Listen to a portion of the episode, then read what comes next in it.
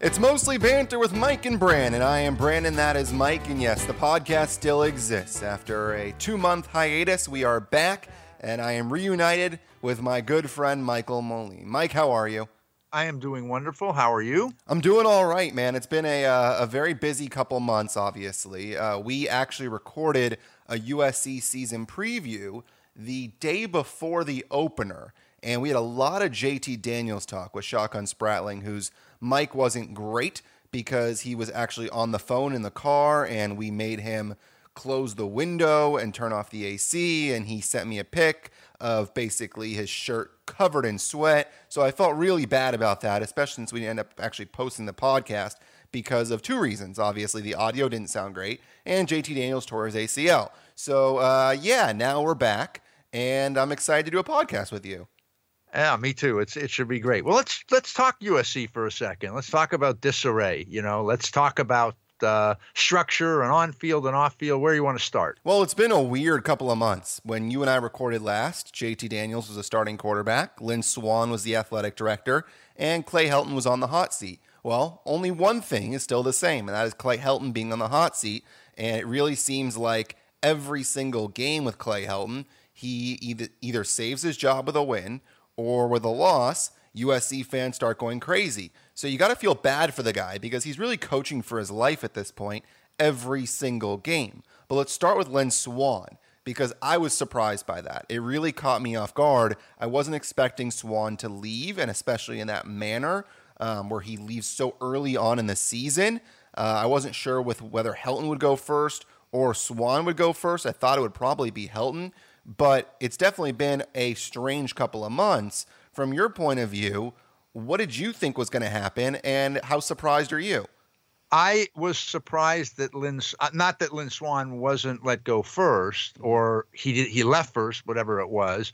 I'm surprised that it waited so long. I actually thought it would have happened during the summer before the football season start. With all respect to Lynn Swann, he's always been nice to me in the several times that we met, even when I was kids, and he, we were both kids. I was obviously a little younger than he was, um, but it, it just surprised me because he didn't really do anything in three years. Okay, it's let me get in and I'm not going to rush to judgment. I'm going to learn this job and delve in. But it doesn't take three years to do that. And um, I guess his big claim to fame was he extended Helton, if I remember correctly. So, so it's it's very strange in that USC fans, for the first time that I can remember, are actually rooting for the team not to succeed so that they can get out from under um, this particular coach. I, I, as a human being, I can't, I've never met anybody who doesn't say wonderful things about him. It's not his fault that he was hired into a position that perhaps is over his aptitude. I don't know that, but perhaps, and perhaps he didn't have the, uh, the tenure to have been handed the keys to begin with. So, so it doesn't surprise me that Swann went first. Um, but it does surprise me that Coach Helton is still there. I have no doubts in my mind, even if they won out, that he will not be the head coach next year. I have no doubts. And uh, it's if that was the case and it was me, why am I still there if I'm Coach Helton? Why am I staying? Yeah, no, that's true. And you bring up a lot of good points there. Uh, first of all, the fact that I believe he was the offensive coordinator and then took over as head coach. So it's not like he had head coaching experience at a major program before taking over USC. He did a really nice job with USC when he really steadied the ship initially. Um, after the departure, I believe was he took over for Sark, didn't he? Yes. Yeah. So he steadied the ship real after that because that was a complete mess. And since then, you're right in terms of USC fans rooting for the other team. I think the only time that happened last year was towards the end of the season against UCLA, where obviously USC, UCLA, you want to beat UCLA every year. But there were some people that thought, okay, if you lose to UCLA, then maybe he'll go. And now we're at the point where it's a every single game you got to feel for this guy because now you go to Notre Dame and if you lose that game, which you most likely will, knowing how good Notre Dame has been this season, then the question is is he fired? Or does he get another couple games? Because here's the real question if you're going to fire him midseason, what's the point? Do you really think that's going to make things better? because you've been okay in conference, obviously. So this is a non-conference game. Do you think the new coach, whoever that's going to be, is the interim side, because it's not going to be Urban Meyer middle of the season. That's just not going to happen. You and I have both talked about how we don't want Urban Meyer as head coach. But in the middle well, of I think most people don't want most USC yeah. fans don't want that. Exactly. But, but in the middle of the season, is a guy going to steady the ship? Do we think that's going to happen? I don't think so. I think that he's there for this season, much to the sh- you know chagrin of most USC fans. Um, but the whole structure is interesting because the new president, um, Carol Folster, she's doing things in an interesting way. I thought Lynn Swann would have been let go earlier during the summer as opposed to when he was uh, when he left um, under circumstances that we're not exactly sure of. Was yeah. there something that he did? Was there some some scuttlebutt underneath it? Was it just hey he decided it's time to go? Did she ask them to go and they worked out a settlement, much like might happen with Coach Helton? Um, so that's surprising. And I don't want to use the word dysfunction. It's not there, but it sure seems like there's tremendous dissent amongst the fan base, amongst what should happen. Um, and there's not the we want to win and support the team at all costs. They're more interested in the relief of when Coach Helton is let go, they will feel good about it. You know, it was similar to Coach Tollner in that they couldn't wait for Tollner to go, but the visceral um, distaste, it seems, for Coach Helton on field is is just at a a huge premium. It but seem- the Coliseum looks nice. yeah, there you go. It, really seems like what's going to happen, and you and I predicted this a long time ago when Graham Harrell was introduced as the offensive coordinator, is that eventually they probably will get rid of Clay Helton and Harrell's going to take over and he'll be the head coach. The question is, is that something that happens after possibly a loss to Notre Dame and Harrell is able to see out no. the season as interim and then he gets an audition of sorts? Because I think that's pretty likely, Michael. I think no. they give him a chance to get an audition and see how he does, and then he maybe gets retained. Versus if you let Helton go the whole season, then you don't really bring in a guy like Harrell to be the head coach when he's on the staff. You do a whole nationwide search and then hire somebody that probably is not Graham Harrell. Because you and I both thought that Harrell will get a chance at some point. But the way you're thinking is that if Helton goes the whole season, then Harrell probably doesn't get that chance.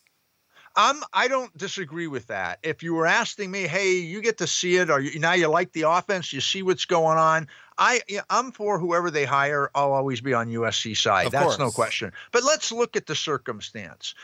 If you wanted Graham Harrell to be the head coach, you really can't do what you did because if you if you let Helton go now, you're in the exact same position that got you into trouble twice before. Yeah. You didn't hire Orgeron a- after he basically ran the table and just took over and everybody loved him. But for whatever reason, perhaps the USC brass said he just doesn't look the part. He's not going to fit into the Orange County USC alums or the donors. I don't know. I'm just saying they chose not to hire Orgeron and then they hired Sarkisian. Then Sarkisian had his misstep, and they let him go. And then they had to do the same with Helton. They gave him the interim. And then the feel good story, because Helton's such a nice, nice guy, just like Orgeron, they hired him. And I don't like big words, but the words I've heard used are, oh, it's a disaster, it's a this or that. And for right, wrong, or indifferent, perhaps it's not fair that Helton was given this position that was way over his skis at that time. So perhaps he should have started at Houston or a school like that, and then he would be a candidate. Now, if you do that with Harrell, you're in the exact same position. The difference, in my opinion, is Graham Harrell is a legitimate guy and a legitimate coach with a scheme of offense that's I don't want to say it's his, but he's one of the innovators and one of that new wave of coaches that have developed this. Um, Kellen Moore in the NFL and Kingsbury now in the NFL, these kinds of guys. So it's interesting if you were to hire him, but I think that USC waits you know that was a long-winded story they wait till after the end of the year and then they make a decision do they hire an Urban Meyer who seems to be lining himself up and they seem to be lining for it except the president of the university says that's not, or, or it's leaked out, that's not who she would be looking for to run the program. Maybe you look at Graham Harrell, or maybe you look at the, the nationwide search. But I am fairly certain that Coach Helton will not be the coach next year under any circumstance. I can't think of one that they would keep him. But your question was, do they let him go mid-season? I don't think so. I think that if he runs the table, then he comes back next year. I really think at this point, that's the only thing that saves him. I think you have to beat Notre Dame, you have to beat UCLA, and then you probably have to win the Pac 12. I, th- I think that's the amount of pressure that's now on somebody. And frankly, it's unfair. It's really yeah. unfair to put that kind of pressure on a head coach entering a season where he really is a lame duck. What's the point of having the guy as the coach the entire season and having him to start the season when you know it's going to end up in a bad result for him? The answer is is that you because you as a university don't want to end up with an Orgeron mm-hmm. dilemma decision and with a uh, uh, a, sim- a Helton decision by putting uh, uh, King, uh, not Kingsbury, a Harrell into that boat. That that's the reason for it. Mm-hmm. But you know, again, I'm not a, an advocate for Coach Helton to be let go or to stay. I'm just saying kind of what I hear, what I think, what I read, in that they don't want him back next year. They being the donors, the alumni, and that's where the money comes from. So yep. I can't see him under any circumstances, even when running the table leaving. I think it'll be a rally around him. Hey, we won this for you as a, a parting gift and it's there. What I what I would really love to know, like all kidding aside, like you know, you lower all the veils.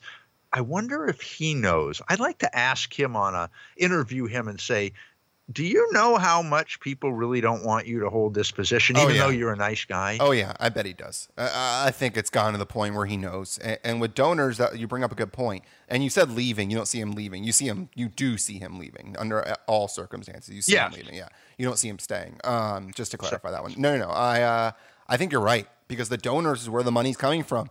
And if the money stops pouring in, a decision's going to be made to get rid of the man at the top. And in this case uh, unfortunately, it is um, going to be a really tough ending for Clay Helton, most likely.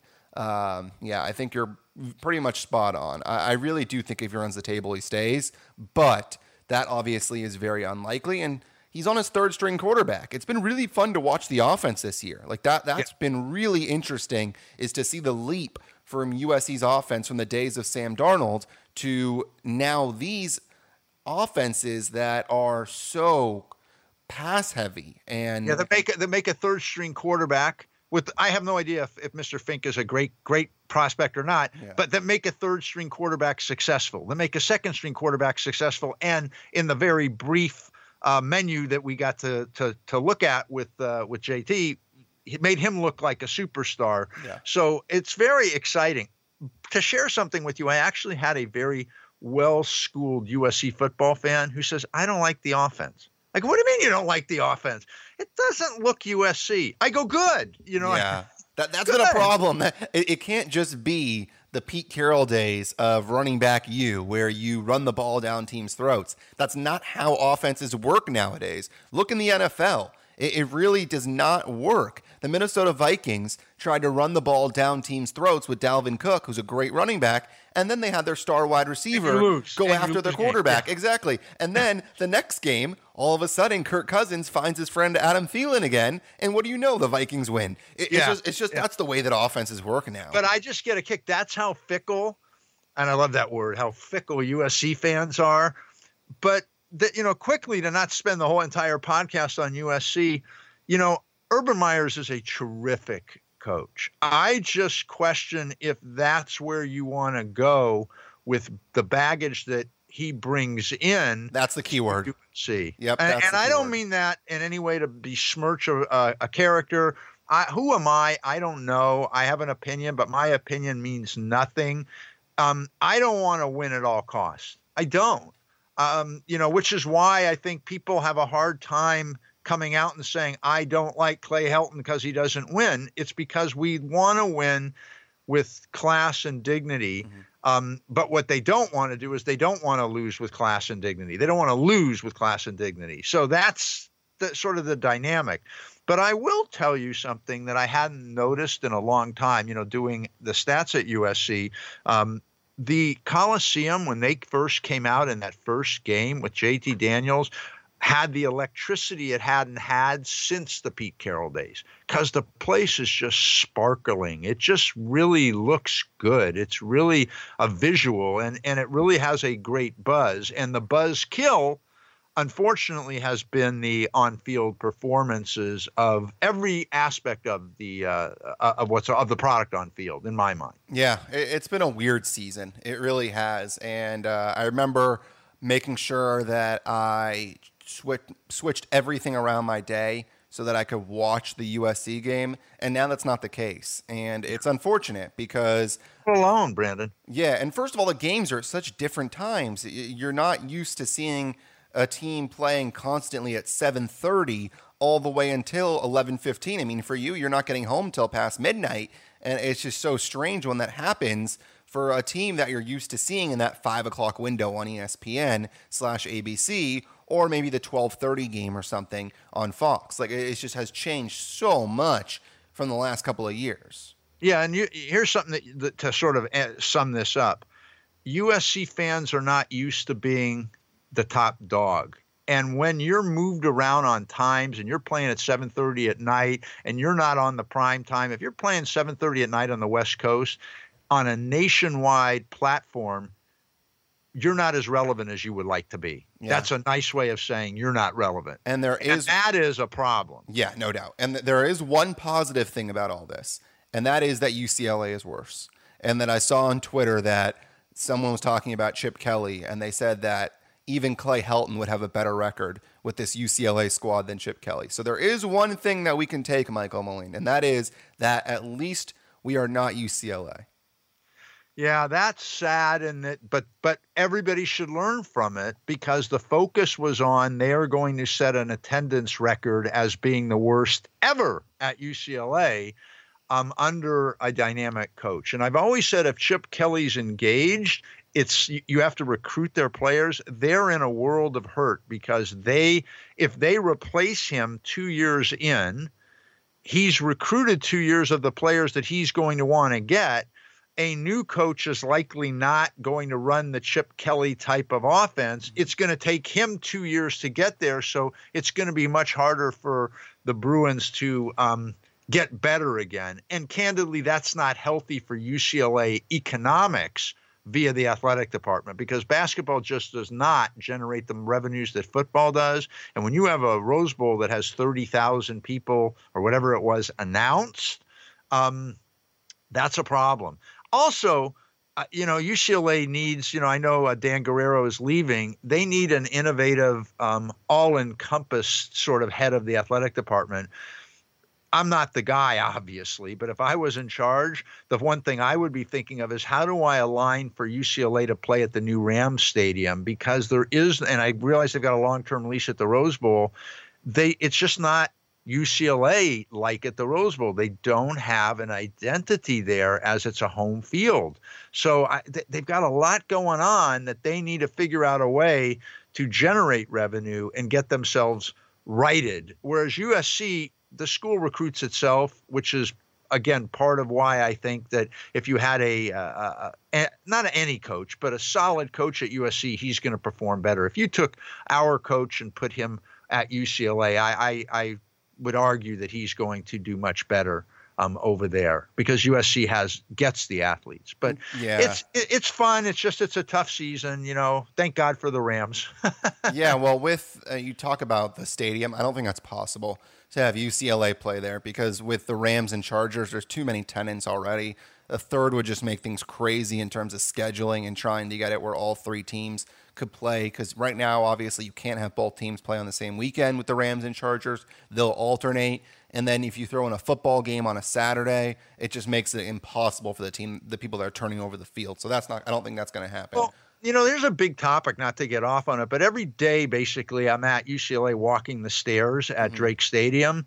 And they tried it years ago. But again, if you had a Casey Wasserman led or a big time UCLA push, they've got plenty of space to have an on campus stadium that would be unbelievable right there. Again, the neighbors are going to complain, but it is a public school. They have yeah. an eminent domain possibility. That would be magnificent. That I mean, should be the case. It's so unfortunate that they play so far away from their campus. I mean, that yeah. is that's really bad. They're not even close. I understand why they left the Coliseum because they feel that hey, we're always in USC Stadium. I understand that, but uh, in that aspect, you feel bad for them. And now that they're struggling in, in, in on field, they're struggling with attendance, they're struggling with culture, they're struggling with with just every dynamic of getting people to attend live events. It's a hard hill for them to sort of jog up. It's yeah. not going to be an easy climb back to uh, national uh, relevance unless a coach like Urban Meyer goes and coaches says, "I'll take the job at UCLA," yeah. unless something like that were to happen, stu- and that surprised me. Right? Yeah. I mean, the students, the fact that they have to get into a car to go to a game, that's really tough because students are lazy. I mean, I remember being in college and it, it, just being a schlep even to walk to the Coliseum, and that is a 10 to 15 minute walk. So you really shouldn't have a stadium that that's far away because you're not going to get the fans there um, that you want and the number of students that you want, and then the support's not going to be good because that is not a close drive. For anybody that doesn't understand Los Angeles, it's not close to be between Pasadena and Westwood. The two are with zero cars on the road. Yeah, it's thirty to forty minutes yeah. with zero cars on the road. Add traffic to it from the west side of Los Angeles, it's an hour 15 ish as a yeah. bare minimum to maybe more. So it depends on what time somebody would leave. And it's really unfair to them. All of those problems, I think, are fixable. Winning will help. All of that happens. But sometimes when you start winning, you sort of get a little lazy on the other areas that you might want to be focused on as uh, the aforementioned USC is involved with right now. So that's the uh, that's what I think they've got a road ahead of them. I don't think that they can walk away from Chip Kelly this year. Yeah. I think next year will be his telltale year um, because now he's got players that are in, and we'll see what happens. And they showed a little spark, you know, with a big game, couple games back with uh, with their Washington quarterback. State, yeah, yeah that, that was yeah. a big comeback against Washington State. All right, let's go to the Rams. Let's stay on football, um, and then we'll close out with Joe Maddon and the Angels. Um, Jay Gruden was fired today from the Washington Redskins, and now there are rumbles that watch out. Maybe Sean McVay might go home to go coach the Washington Redskins. I don't know if that's actually going to happen um, because you would assume the Rams would pay him whatever he wants. But let's talk about the Rams. This has been a season where uh, the expectations coming in were all over the place. There were some projections that had them winning eight to nine games. Some said, no way, they're going to win 11 minimum. And now here's this team that is a little confusing, frankly, and we don't know what to think of this Rams team. Um, a good game against Seattle, I guess, until like. Uh, I don't a know. great game against Seattle, and your your kicker to get was yours for the taking, and he barely misses a field goal in a game that pivots the entire season from being four and one to three and two. Yeah. So that that gave them insurance and, and, and would have been there. I I will tell you, and you know for sure, being your NFL Network deal, yeah. it is not easy to be a dominant team in oh, the NFL. Oh, for sure. Only, only, only the Patriots easy. can do it. Only the Patriots can do it. And and exactly. I mean, there are teams, and they're bashing the Atlanta co- coach, and they're bashing this guy, and they're bashing the Houston coach. It's just not easy. It is so razor thin. And the only thing that I can observe with the Rams is I now understand how one player within one section of the game kind of affects everything else. If Gurley is not special, and he's fine, I don't I don't mean to say that, it affects the passing game and the play actions and and some of the things that the offense does wonderfully. The getting Cooper Kupp back sort of covers all of that. There's still a very good team. Are they the elite team? I think so, but I don't know that. I just think that to be in the elite, the top four or five, it's so razor thin. You miss a kick with the best kicker in my mind in the league by he didn't like miss it like oh it was shanked. He barely misses a kick. And all of those little things that don't go your way sort of set the tone and sort of snowball in, in, either a good direction or a bad direction, something to build upon. You mentioned the Vikings. They were like, oh, they're not any good. Their quarterback's no good. And then they play beautifully, the, you know, this last uh, sun just recently Sunday. So it's very hard. The only thing that's the consistent, it seems, is the Patriots keep rolling. But the Rams are going to be fine. I cannot imagine a scenario that Sean McVay would leave the Rams to go anywhere. His yeah. is the West Coast is where he is. So I think that that's just writers writing to write. And okay, let's create a topic, and then maybe it'll get some legs. I don't think that there's a snowball's chance there. I am a little surprised that Coach Gruden stayed as long as he did with zero, well, with minimal successes in his entire tenure. You know, but then again, look at the Cowboys coach. You know, Jason Garrett. He's there forever, it seems like, and candidly, what have they ever done? You know, yeah, they, they, were good last year. They were good last year, but then they they've had a couple of bad losses, obviously, um, to the Saints and to the Packers. But uh, you talk about the Rams, and you're spot on about Gurley. It, it's strange. We don't know what's going on. And I think that's the weirdest part is that in today's day and age where we find out everything, we still don't know what's going on with Todd Gurley because he's clearly not the same guy. I mean, you do not have him running 20 times a game where he did run 20 times a game two years ago and he was the best running back in the NFL. Even last year, he was the best running back in the NFL until late in the season. I mean, he really fell off a cliff. And now he's only running seven, eight times a game, and that clearly shows you that he's not healthy. I mean, he's catching more passes than he really yeah. is running. Yeah, and go to the business side of it. You know, baseball. I am not transitioning to baseball. Baseball pays players for what they did, not what they're going to do. Mm-hmm. The NFL, because of the hard cap, because of how monies are are spent out, you normally don't pay a player for what he did. You're paying him for what he's going to do. Mm-hmm.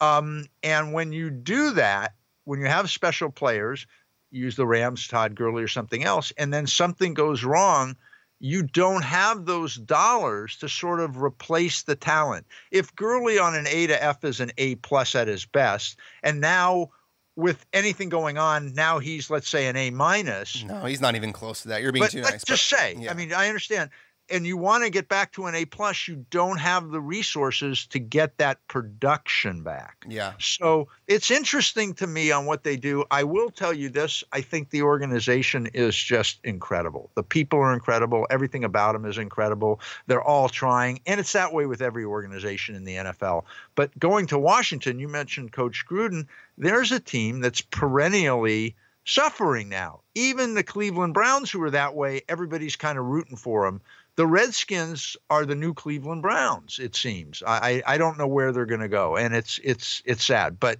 I love the NFL. Yeah. Well, let's talk, talk more about the Rams, and you obviously have problem number one, which is probably Gurley. And then you also have a couple other things that are very strange. You have Jared Goff, who was tremendous last year and was one of the top quarterbacks passing the football.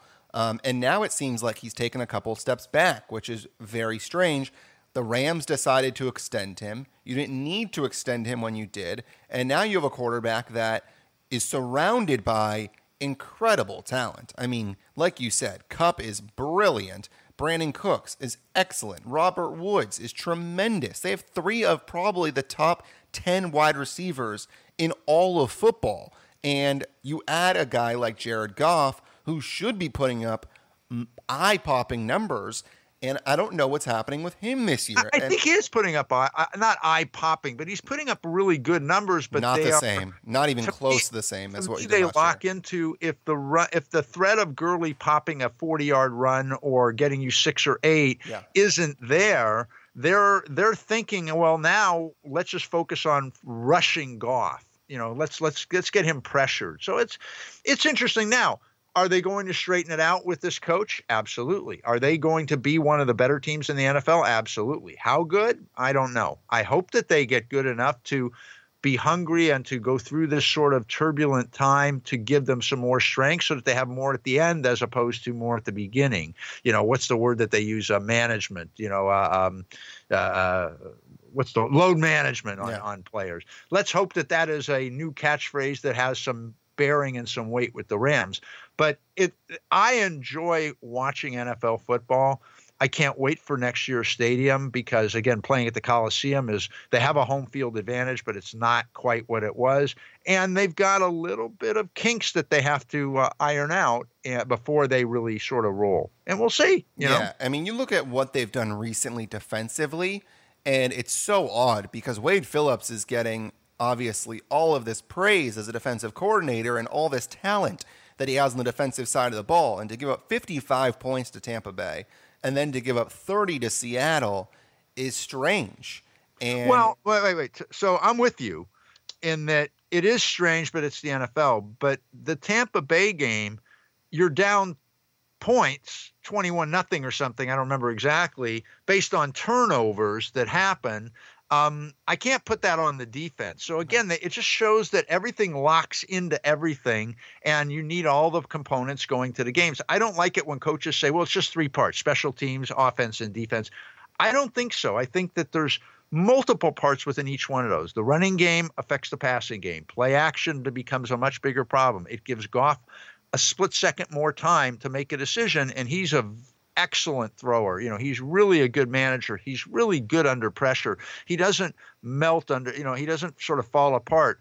But if you don't have that running game as good as it was, it's like an engine. You got eight cylinders, one's misfiring, the others are still going, but you still that one sort of affects how the overall performance is. So I can't blame the defense. What I found interesting was Ndamukong Suh, who was spotty of brilliance last year for the Rams, and maybe perhaps not as consistent as they would have hoped. He played a very consistent game, and he's the the the, the one as the Rams are coming back. And if there had been a little more time, I believe the Rams would have won. He scoops up the ball coincidentally to put the game out of reach. So it's it's interesting. Yeah, and this is a big stretch coming up for the Rams. You have three games in which you should win: at home against San Francisco, at Atlanta, and at home against Cincinnati you if you are the Rams of last year, you go 3 and 0 in those games going into the bye and then you come out of the bye with a very tough schedule. You're at Pittsburgh, you're versus the Bears, versus the Ravens,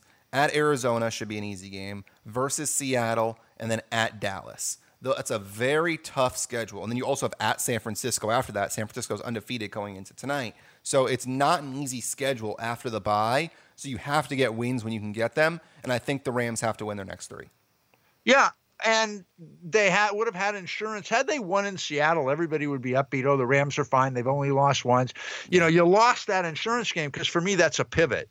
You know, if you're four and one now, San Francisco comes in, and if you don't win that game, it's not a big deal. Now, if you don't win that game, you're three and three. It doesn't mean you're you're done, but it means you now have an uphill climb to get to where uh, you want to win the division and you want to have uh, you know home field advantage and things like that, as opposed to um, now this game is the pivot game. If you don't win this game against San Francisco, it's trouble. If you're San Francisco, the world, uh, the NFL world, will know what they are after this game. In yeah. my mind, they'll know what San Francisco is um, because they're coming here to LA to do it. So, yeah. but it'll be a great game. I mean, uh, I have no doubts that the 49ers, you know, last year was an aberration for them losing to injury all their players. And this is what they always thought was going to happen with the two coaches signing in the same year. They're going to rebuild franchises to what they need to be. The Rams had done that. The 49ers were on the way, and then they had the injury hiccups. Yeah. What is, what's the scuttlebutt within the you know the NFL networky? What are what are all the people talking about there? Mm-hmm. I mean, I mean, it's just in terms of the hot topics and different teams and who's doing well, who's not doing well. No, no one really in particular.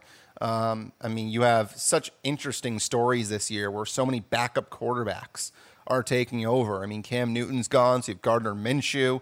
Cam Newton is not there, so Allen is taking over at quarterback. Pittsburgh loses Big Ben. So la- you obviously had their backup quarterback yesterday. Did you see that hit? Yeah, that, I mean that's it's tough. Oh, yeah. There are some weird hits this year that are um, obviously dangerous. And then you have other pa- roughing the passer penalties that are just tackles. It, it's very strange what's happening uh, this season. But yeah, I mean, it, there's so many different quarterback situations. Obviously, Jimmy Garoppolo's back with San Francisco.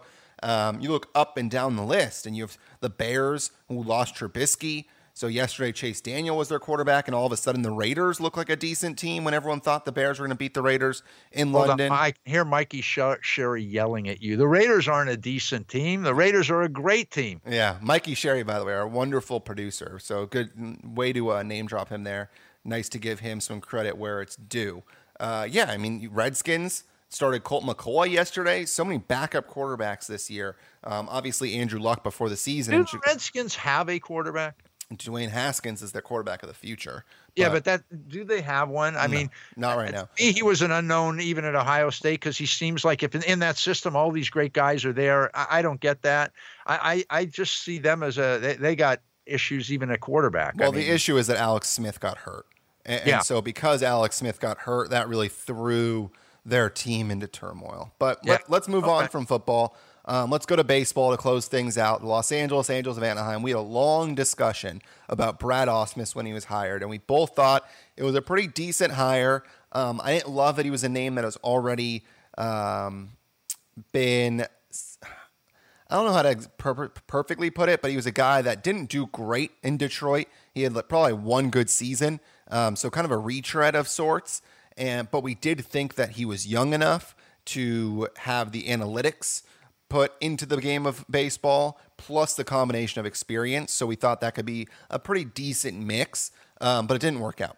And uh, it, it's really tough for him, honestly, because he had Justin Upton hurt to start the season. Shohei Ohtani couldn't pitch. Ohtani was clearly not healthy. Mike Trout got hurt during the season. Tyler Skaggs died during the season. I mean, you had so many things happen during the year between injuries. And, even go even go to my friend and our friend now on on the podcast. Tim Mead leaves the Angels during the season. yeah, You know, during this very difficult season, and right after he leaves is when Skaggs happens. So there's, uh, I'm sure Brad Ausmus, candidly, is a fine manager. yeah, Is he in the top group? I don't know. I know this. He's not in the bottom group. There are people that are that, that are not there, and the Angels need a top guy, and that's Matt. yeah. He, he, the one thing about Ausmus is that he didn't deserve this, but he didn't show anything this season that gave us an indication that he was going to be a great manager. There was nothing that he showed this season. And frankly, the Angels cannot continue to sit in mediocrity during Mike Trout's prime. And that is the key. And now you get Ohtani back next year to hit and pitch. You have Trout back healthy. You have a payroll where you can go out and get an ace this season, hopefully a guy like Gerrit Cole. And to your point, I think they would not have done this if they didn't know Joe Maddon was coming back home. I think Yeah.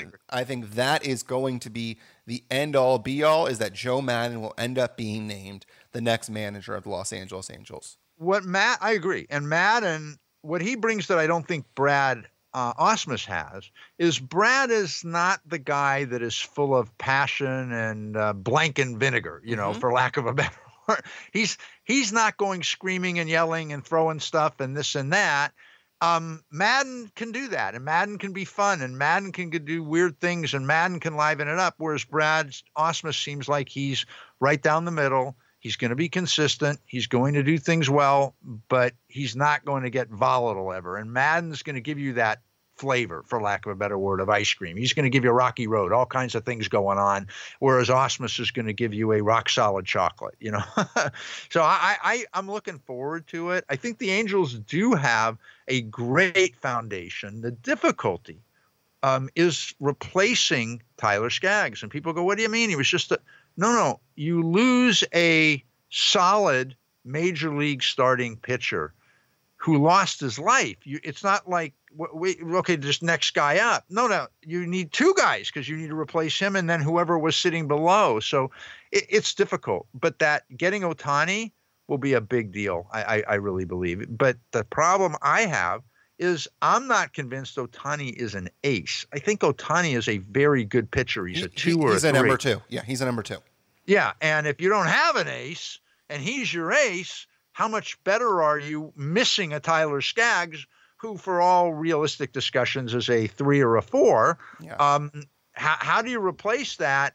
You need that. So I do like this. I would much rather the Angels go go get pitchers via free agency and build pitchers from within than take the other approach, which is okay, we just want to buy everybody on free agency and not develop. I don't like the idea of trading Jo Adell unless you get the world thrown at you. I don't care. I don't. I don't think they will trade him. I think he'll end up being actually in the outfield to start next season, um, or at least a couple months in. I think that's what's going to happen. I don't think Kole Calhoun will stay. But I think you bring up a good point. Is that if you have Ohtani as your two, let's say you bring in Gerrit Cole, you have Cole, Ohtani, Heaney and then you also have Griffin Canning back from injury as well. That's a very solid four starting pitchers. And the Angels haven't had that type of pitching in a while. And you know the the the scuttlebutt, and again, you don't know what to read because in today there's not like a, a, a journalism check through their sources. You know, it's just people can write what they want via Twitter, as you mentioned, your Yahoo, Google, whatever it is. Um, if you are the Angels and somebody puts out there, well, would you trade Jo Adell for Syndergaard. Now, again, I'm not a GM. I wouldn't do that. Uh, what do you mean, Syndergaard? There's people that would argue on both sides. I wouldn't do it. I wouldn't that's do it either. Not, I wouldn't. But that's what the talk is. I, I would not do that because he could be. You could have two Mickey Mantles with Trout and Jo Adell. Mm-hmm. And if somebody's going to throw the world at you and give you two front line starting pitchers, a one and a three, and some prospects, you have to look at that, of course. But I do, I would much rather go buy starting pitcher, limit how much I'm going to do it, offer Cole the world on a five year or a four year deal or something like that. And if he's great, you can revisit. And if he's not, okay, he's four years older, you can walk and look to do it again than going to replace a you know, sort of a generational or a, certainly a decade like talent like Jo Adell. So that's just my preference, but I do like if who's ever sitting in the seats making these decisions and Maddon also you get a good talent evaluator on field and sort of like a free assistant GM to um, the GM for the Angels. I like that hire a lot, and I think that the Angels contend la- next year legitimately. And of course, you know, I'm going to tell you they win every game, even when they don't score as many runs. But on a serious note, I really think they become a contender with Maddon immediately immediately. I agree. And, he was tremendous with the Rays. Let's not forget that. And he actually didn't get fired by the Rays. What happened was Andrew Friedman left Tampa Bay to take over as the president of baseball ops with the Dodgers. And because of that, there was an opt out in Maddon's contract. And so Maddon actually left to go manage the Cubs. And what's funny about that situation is that Rick Renteria was actually the manager of the Cubs at the time. So he was actually a dead duck because there were rumors linking him to that Cubs position that him being Maddon, while Renteria still held the job. Well, yeah. same situation here, where Ausmus still held the position when Maddon was being linked to the Angels. Now oh, Ausmus is gone.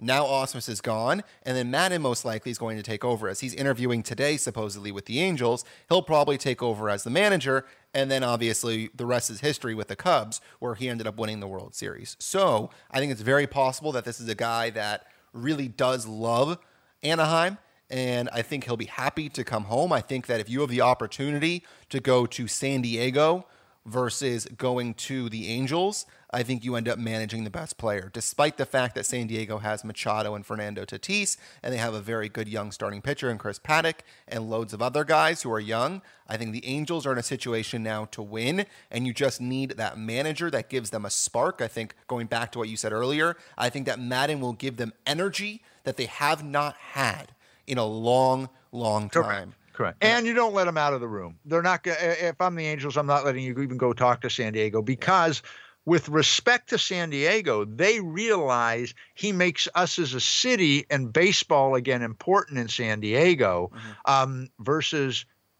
with all respect to Brad Ausmus, Brad Ausmus would be a candidate for San Diego, but again, where's that pedigree? Where's that passion? Maddon is a very special guy. Has he won consistently the biggest of big games?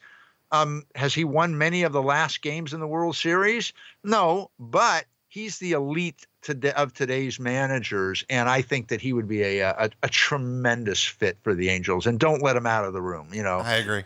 I agree. Make sure yeah. he's signing that contract before he leaves because he is a tremendous manager, a very good person, and frankly, he would be the perfect and colorful man. and colorful. Yep. I think you know that's that's I think a fun word, but he's got some colorfulness to him. So you and I are on the same page there. I'd love to disagree with you, but but he's just the uh, he he's the guy. He's the natural fit. If they don't get him, obviously you're not rehiring Brad Ausmus. What direction do you go? Exactly. Yeah, that will be interesting. So I think the Angels are all in on this, and they're not letting him walk out the door. The other great thing, my last point with Joe Maddon is it's not about the money. So San Diego, I don't think comes and says, "Well, we're going to give you a wheelbarrow full of money." Maddon's does not need money. He's made a lot of money with the Cubs, made a lot of money as a manager. So it's not like you're getting a a Brad Ausmus, who's a very wealthy person, I'm sure, and very successful. But he, it, it would be about the money. If somebody offered him more, uh, it would be different. So that that'll be fun to see. And I think and, the Cubs, by the way, offered him a deal that made him the highest paid manager. To your point, so he yeah. clearly he's made his money. Now he has a chance to try and get another World Series and become one of the best managers that we've seen if he's able to win with two different teams, just like Kawhi Leonard is now going to the Clippers to try and win with three different NBA teams. So we'll see what Joe Maddon does. I think he'll provide a spark. Hopefully he's the guy. I don't if if he ends up not being the guy, which frankly I think is a one percent chance, I think Joe Girardi will end up being the manager of the Angels. But yeah, it's interesting how they all domino in, you know, because yeah. with guys like Maddon, not Girardi, because Girardi is sitting as a commentator now, which is sort of let me sit you guys on the shelf and then yeah. we pick you off as we need you, not much like a grocery shopping list. Yeah. Um, Maddon has his pick. If he said, I want to manage the Boston Red Sox, he, he'll be managing the Boston Red Sox. Girardi could say, I want to be managing the Boston Red Sox. We'll consider that. You know, that's kind of how they think about it. So, so that's why, in my mind, the Angels have done what they're supposed to do to line it up, and just don't let them out of the room. Yep, I agree. All right, so before we go, as of now, we are recording this as the Rays and Astros are playing game three of their series where the Astros lead 2 0. The Yankees are leading the Twins 2 0 going to Minnesota. The Dodgers leading the Nationals 2 to 1. And the Cardinals are currently trailing the Braves 2 to 1. World Series, who do you see as the final two teams and who do you see winning it all? You know, I'd like to see the Dodgers get through um, because they seem like they're one of the best teams on the National League side. Um, but it's funny, I find myself watching Atlanta, kind of pulling for them, mm-hmm. you know, and I, I, really would hope that the Rays could beat the Astros, but the Astros remind me of the Dodgers. It's like they're so good. You know, how are you going to beat Verlander and Greinke back to back? You know, so they just seem built to win. And, and Gerrit Cole, by the way. Say it again. You say and Cole, yeah, yeah. Throw him in another race. Yeah. Um, and now you go to the Yankees, and it's like they can mash their way out of anything. So as much as me from my old days, have I always liked and cheer for teams that were really good to agents and good to players. So the Twins, kind of good to players. Oh, I'd like to see the Twins win. But then again, Brian Cashman, really a nice guy, really good. So it's like for me, I'm very conflicted. So I go with my my gut on this. I think it will be the Dodgers and I think it will be the Astros. And if I had to pick the Astros with adding Greinke, it's I, I don't see how you beat them. Whereas I see the Dodgers with all respect to Clayton Kershaw, I think that he's still a tremendous pitcher, but I think he'd be the number four pitcher on the Houston Astros. So that's to me where Houston is so strong. Can the Dodgers outmash them? Maybe, but I think that that's where it would be. I, I would like to see Dodgers and Yankees, but that's just because of my uh, historic love of the game. But that's my prediction. So I would have to say Houston, if they get there, they will win. It's been a while since we've uh, talked and done a podcast, and uh, perhaps that has made it where we agree a lot because I have the same exact pick. Uh, I think it's going to be Dodgers versus Astros. The Astros win. You look at the pitching between Verlander, Cole, Greinke, and then the bullpen that Houston has. Yep. Plus, you look at the lineup of Springer and Bregman and Altuve and Yordan Alvarez and Yuli Gurriel and they, they just have such a good lineup up and down. Both are good teams. Let's not dismiss the Dodgers, yeah. but it, it would be enough. Who do you want to be there? Like that would be the other thing. That's who you think. Who do you want? I would like to see the Braves on the NL side. I think it would be cool to see them. Um, there are some guys that I really like on that team. Um, it actually turns well, out like the rebuild part. Hey, we, yeah. were, we were horrible, and now we're through this process. We've reemerged. Yeah, that's kind of fun. That's yeah, fun. and then I think in, in the AL side, I mean, I would like to see the Rays, but I don't think that's going to happen. I think the Astros will probably close it out today. Um, God, you and I are the same Rays. Yeah, yeah, eh, eh, but because the Astros were just there, the Yankees are the Yankees, and I don't really like the Twins at all. So it's I think in this, you situ- like the Twins because of the organization or just the, the team? No, it's actually neither. Uh, it's I have one person that I knew that I went to college with that's a big Minnesota fan, and I do not like him. And so because of that, that's why I root against the Twins. And he's vocal That's about funny. the he's vocal about the Minnesota sports on Twitter, and he's obnoxious, and I don't want him to win the World Series. It's it's Call him out. Call him out. no, it's as simple as that. well, I, I'm with you. The, the the the interesting thing for me is, I I have not followed baseball the way I normally do, and I actually question myself that um, that me alone, or is that what's going on in sports? The NFL is gaining more. College sports has my attention. I've become more football centric. I don't know, but now that we're close. I actually am going back to my old loyalties and sort of what I liked and the the business flavor is who you root for, guys that you wouldn't normally want to normally be there because they don't have the payroll. So it would be fun. But I think there is a 1% chance that the Rays can take the Astros out. I think there is a 1% chance that the Braves can take out, you know, can take out the Cardinals and then beat the Dodgers, uh, you know, on the other side. So it, it, it's interesting. I'll tell Were you. you The, I'll tell you what. I'll tell you what. Before I'll cut you off. Remember your question. Um, Yeah. I'll tell you what though. The Yankees Astros series. If Yeah. that's what ends up happening, that's Right. going to be fun. I mean, you look at Right, the. yeah. This is the Yankees lineup from two days ago: LeMahieu, Judge, Gardner, Encarnacion, Stanton, Torres, Gary Sanchez, Didi Gregorius, and Urshela. That was one through nine. Yeah, their team. Gregorius is hitting. Uh, He's eighth, hitting yeah. eighth. Yeah, yeah. Didi's Yeah. hitting eighth. Yeah, so it's like yeah, they're they're solid. They're mashers. The Yankees are suspect with you know certain parts of the pitching staff, but yeah, but their Yankees. bullpen is tremendous. Their bullpen Yeah. is very good, but like you said, yeah, their starting rotation is a little questionable. Severino, we'll see how he is today because he was their ace last year and he missed a, a lot of the season due to injury. So it'll be interesting to see how he does. But Tanaka has been okay actually. Um, they lost Germán, which is a brutal thing for them because he was great during the year. But like you said, I think Houston has a better staff than the Yankees, and I think the Yankees and Astros both have tremendous offenses, so that could be a really fun series. And I have one thing to say. I think it's really important because it will lock me back into baseball. I'm so happy to see David Ortiz back sitting around. I haven't spoken with him, haven't texted. I'm guessing that his phone disappeared and he didn't see text or he just got overwhelmed with them. But if they come out here, I will make a point of finding him to give him a hug, you know, Yeah. um, because I just, he's just such a special guy and I'm glad he's still amongst us and uh, doing his thing. Yep, no doubt about that. It's uh, it's good to see him back doing what he loves, and good to see him on TV. All right, well that'll wrap things up. Don't forget, you can uh, go to the website mostlybanter.com, like the podcast. You can rate and review on iTunes, also on SoundCloud. So until next time, I'm Brandon. I'm Michael. Be good humans. There you go. I was waiting for it. Have a good one, everybody.